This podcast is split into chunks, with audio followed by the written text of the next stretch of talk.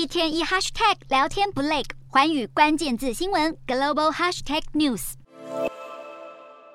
尽管企业财报大多优于市场预期，但随着联准会官员再度提出鹰派言论，美国十年期公债殖利率进一步攀升。同时，住房数据受到贷款利率提升的拖累，也显得疲软。除了费半指数逆势小涨，美股四大指数多半收黑。道琼指数下跌九十点二二点，收三万零三百三十三点五九点；纳斯达克下挫六十五点六六点，收一万零六百一十四点八四点；标普五百下跌二十九点三八点，收三千六百六十五点七八点；费半指数小涨十五点四七点，收两千两百五十三点二二点欧洲股市方面，英国首相特拉斯端出的政策失利，导致市场动荡。在他宣布辞职后，英镑以及英国股市反弹上涨，欧洲三大股市全数收红。英国股市上涨十八点九二点，收六千九百四十三点九一点；德国股市上扬二十六点零零点，收一万两千七百六十七点四一点；法国股市上涨四十六点一八点，收六千零八十六点九零点。以上就是今天的欧美股动态。